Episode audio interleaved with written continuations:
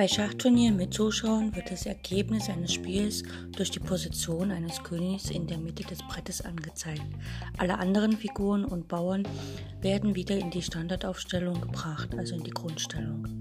Damit elektronische Schachbretter dies als Ergebnisanzeige registrieren, werden folgende Aufstellungen verwendet, die aufgrund des Abstands der beiden Könige während der Partie nicht auftreten können. Ein Remis wird angezeigt, dadurch, dass der weiße König auf E4 gestellt wird und der schwarze König auf E5. Ein Sieg für Weiß wird angezeigt, indem der weiße König auf E4 steht, der schwarze auf D5. Ein Sieg für Schwarz wird angezeigt, indem der weiße König auf D4 steht und der schwarze König auf E5.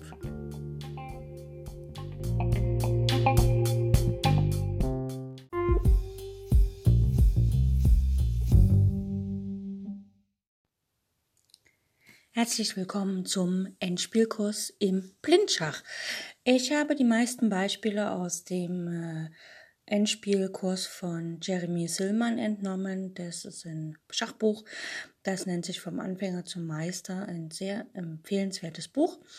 Und ich wünsche euch ganz viel Spaß bei all den Übungen und los geht's!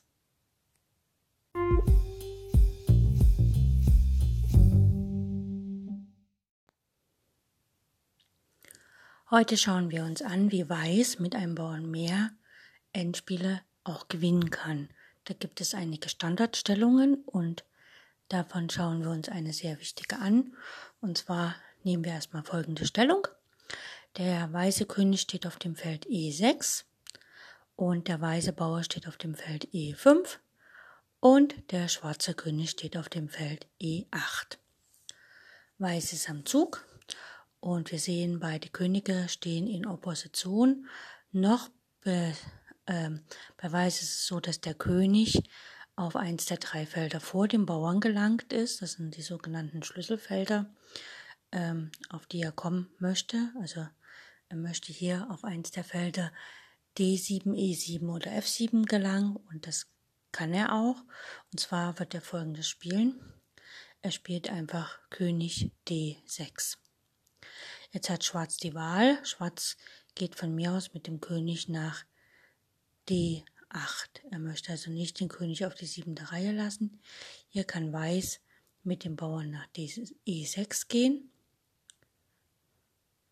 Schwarz geht wieder nach E8 zum Umwandlungsfeld und Weiß zieht E7, gelangt damit mit dem Bauern auf die siebente Reihe, ohne einen Schach zu bieten. Jetzt hat Schwarz keine Wahl, er muss mit dem König entweder nach äh, er muss mit dem König nach F7 gehen, alle anderen Felder sind blockiert, weil D7 ist vom weißen König kontrolliert und das Feld D8 und F8 wird vom Bauern auf E7 kontrolliert und von E8 kommt der König. Also der schwarze König geht nach F7, dann zieht der weiße König nach und geht nach D7, kontrolliert damit selber das Umwandlungsfeld E8, da kann jetzt der schwarze König nicht hin und egal, wo jetzt der schwarze König hinzieht, ähm, Weiß wandelt um, indem er einfach E8 spielt und sich eine Dame holt. Gehen wir nochmal zu der Stellung zurück, zur Ausgangsstellung.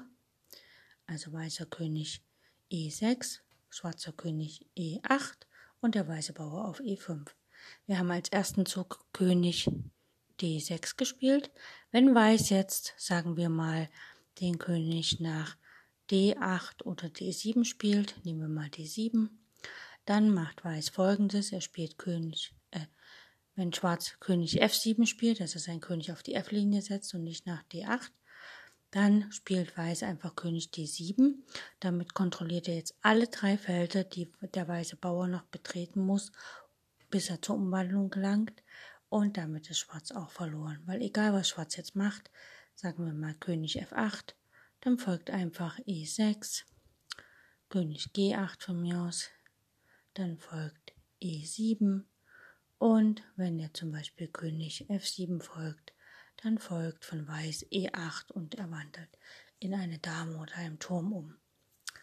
Ja, das ist so das Grundlegende. Das heißt also, wenn die beiden Könige sich auf der achten und sechsten Reihe direkt gegenüberstehen und der Bauer noch auf der fünften Reihe ist, dann kann Weiß einfach gewinnen, indem er ein Feld zur Seite geht und sozusagen ähm, den schwarzen König äh, entweder von den drei Umwandlungen, also von diesen drei wichtigen Feldern, äh, mh, mm, verjagt oder halt einfach mit dem Bauern weitergeht und ohne Schach auf die siebente Reihe kommt. Gut, schauen wir uns noch eine zweite Stellung an, die das Ganze noch ein bisschen verdeutlicht. Und zwar ähm, haben wir den weißen König auf dem Feld D1, also der steht noch nicht vor seinem Bauern, und den weißen Bauern auf D2, also alles auf der D-Linie, und der schwarze König steht auf D8. Weiß ist am Zug und Weiß hat lediglich die Aufgabe, erstmal mit seinem König vor den Bauern, vor den eigenen Bauern zu kommen und dann Stück für Stück sukzessive ähm, den Bauern und den König so nach vorne zu bringen, dass er letztlich mit dem König auf der E- oder C-Linie die drei äh, Felder kontrolliert, die, weiß, die der weiße Bauer noch betreten muss, bevor er zur Umwandlung kommt. Also, los geht's. Weiß versucht seinen König vor den eigenen Bauern zu bringen, spielt also König C2 in diesem Fall. Also praktisch ähm, ein auf die C-Linie. Schwarz versucht dagegen zu halten. Er will natürlich nicht, dass Weiß hier weiter vorkommt und läuft also vor dem Bauern, dem Bauern direkt entgegen. Wir hatten ja schon mal gelernt, dass wenn Schwarz sich verteidigen will, er immer mit dem König vor dem Bauern bleiben muss und versuchen muss, dass Weiß nicht mit dem König vom Bauern kommt. Also spielt der König D7, logisch. Und Weiß setzt fort mit König D3, ganz klassisch. Er geht in Opposition zu den schwarzen König. Und zwar ist das hier die lange Opposition. Das heißt also, es ist nicht der König ein Feld frei und dann der andere König, sondern es sind drei Felder frei. Wenn Schwarz jetzt König D6 spielt, dann spielt Weiß König D4 und Weiß steht in direkter Opposition zum schwarzen König. Gut, wer die Opposition verlassen muss, hat immer das Nachsehen. Das ist so ein bisschen die Regel. Und Schwarz muss hier König C6 spielen und Weiß spielt König E5. Er flankiert, also er äh, geht quasi an der anderen Seite an dem schwarzen König vorbei. Ähm, D3 hier zu spielen wäre ein Fehler gewesen, weil dann kann Schwarz König D6 spielen und würde selber in die Opposition treten und Weiß hat es dann bedeutend schwerer. Deswegen hier nach König C6 einfach König E5 spielen und schauen, was Schwarz macht. Schwarz spielt von mir aus König C7. Äh, allerdings, wenn er hier, gut, dann spielt Weiß, holt jetzt den Bauern ran, D4, weil Schwarz will ja immer verhindern, dass der König, dass der weiße König vor dem Bauern steht.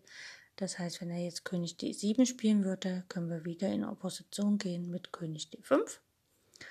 Und hier in dem Falle könnte Weiß auch, ähm, äh, auch in Opposition, also König D5 spielen. Aber dann geht Schwarz in die Opposition. Nur hier ist der Punkt, dass Weiß halt noch ein Tempo hat. Er kann einfach den Bauern ziehen und damit Schwarz wieder zwingt, die Opposition zu verlassen. Und wie gesagt, der, der die Opposition aufgeben muss, der hat das Nachsehen. Okay, wir sind bei der Stellung, dass Schwarz König C6 gespielt hat und Weiß König E5. Und jetzt spielt Schwarz König C7. Ne, er will also, wenn Weiß, also vor dem Bauern bleiben. Weiß spielt D4, der setzt seinen Bauern zwei Schritte nach vorne. Und Schwarz spielt König D7. Er möchte natürlich vor dem Bauern bleiben. Weiß geht jetzt in Opposition, König E7. Upsala, wo bin ich denn? König D7 und Weiß betritt wieder die Opposition mit König D5. Schwarz muss die Opposition verlassen, sagen wir mal König E7. Und Schwarz-Weiß spielt jetzt König C6. Also er strebt das Feld C7 an, damit der weiße Bauer durchmarschieren kann. Schwarz spielt König D8. Und jetzt setzen wir natürlich nicht den Bauern, weil wir wollen ja eigentlich in die Opposition gehen, also König D6. Jetzt muss Schwarz die Opposition verlassen, von mir aus König E8 und Weiß kann,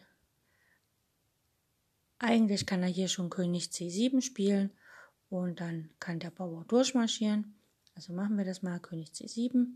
Und wenn Schwarz jetzt König E7 spielt, dann haben wir D5, ist nicht angegriffen. Der schwarze König zieht, von mir aus König E8, dann spielen wir D6, König F7, D7, König von mir aus E7 und dann D8 mit Schach. Das wäre eine Möglichkeit. Aber wenn wir bei dem Klassiker Opposition bleiben wollen, dann kann man hier in diesem Fall auch D5 spielen. Und äh, denn der weiße König steht auf D6 und da hilft dem Schwarzen dann die Opposition überhaupt nicht mehr, denn sobald der weiße König in Opposition zu dem Umwandlungsfeld steht, kann Schwarz nichts mehr ausrichten.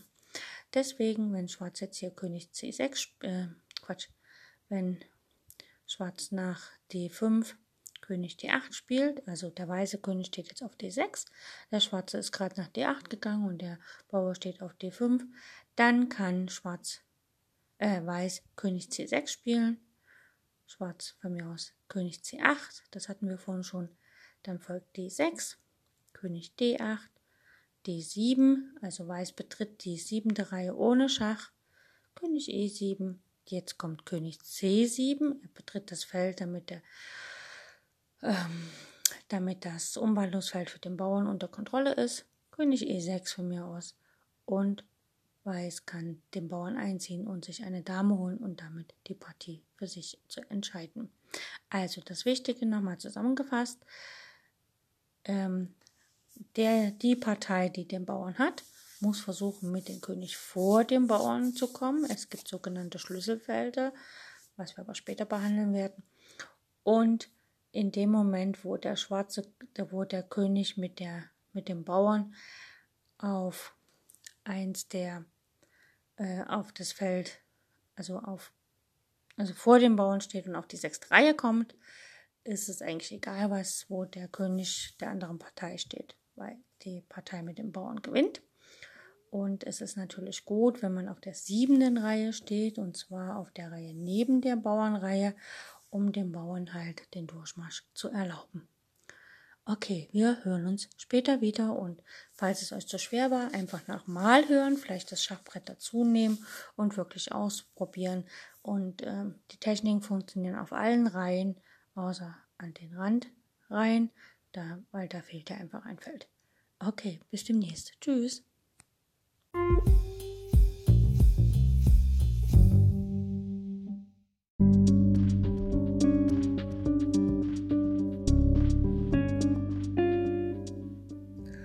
So, das war's für heute mit den Übungen zum Blindschach.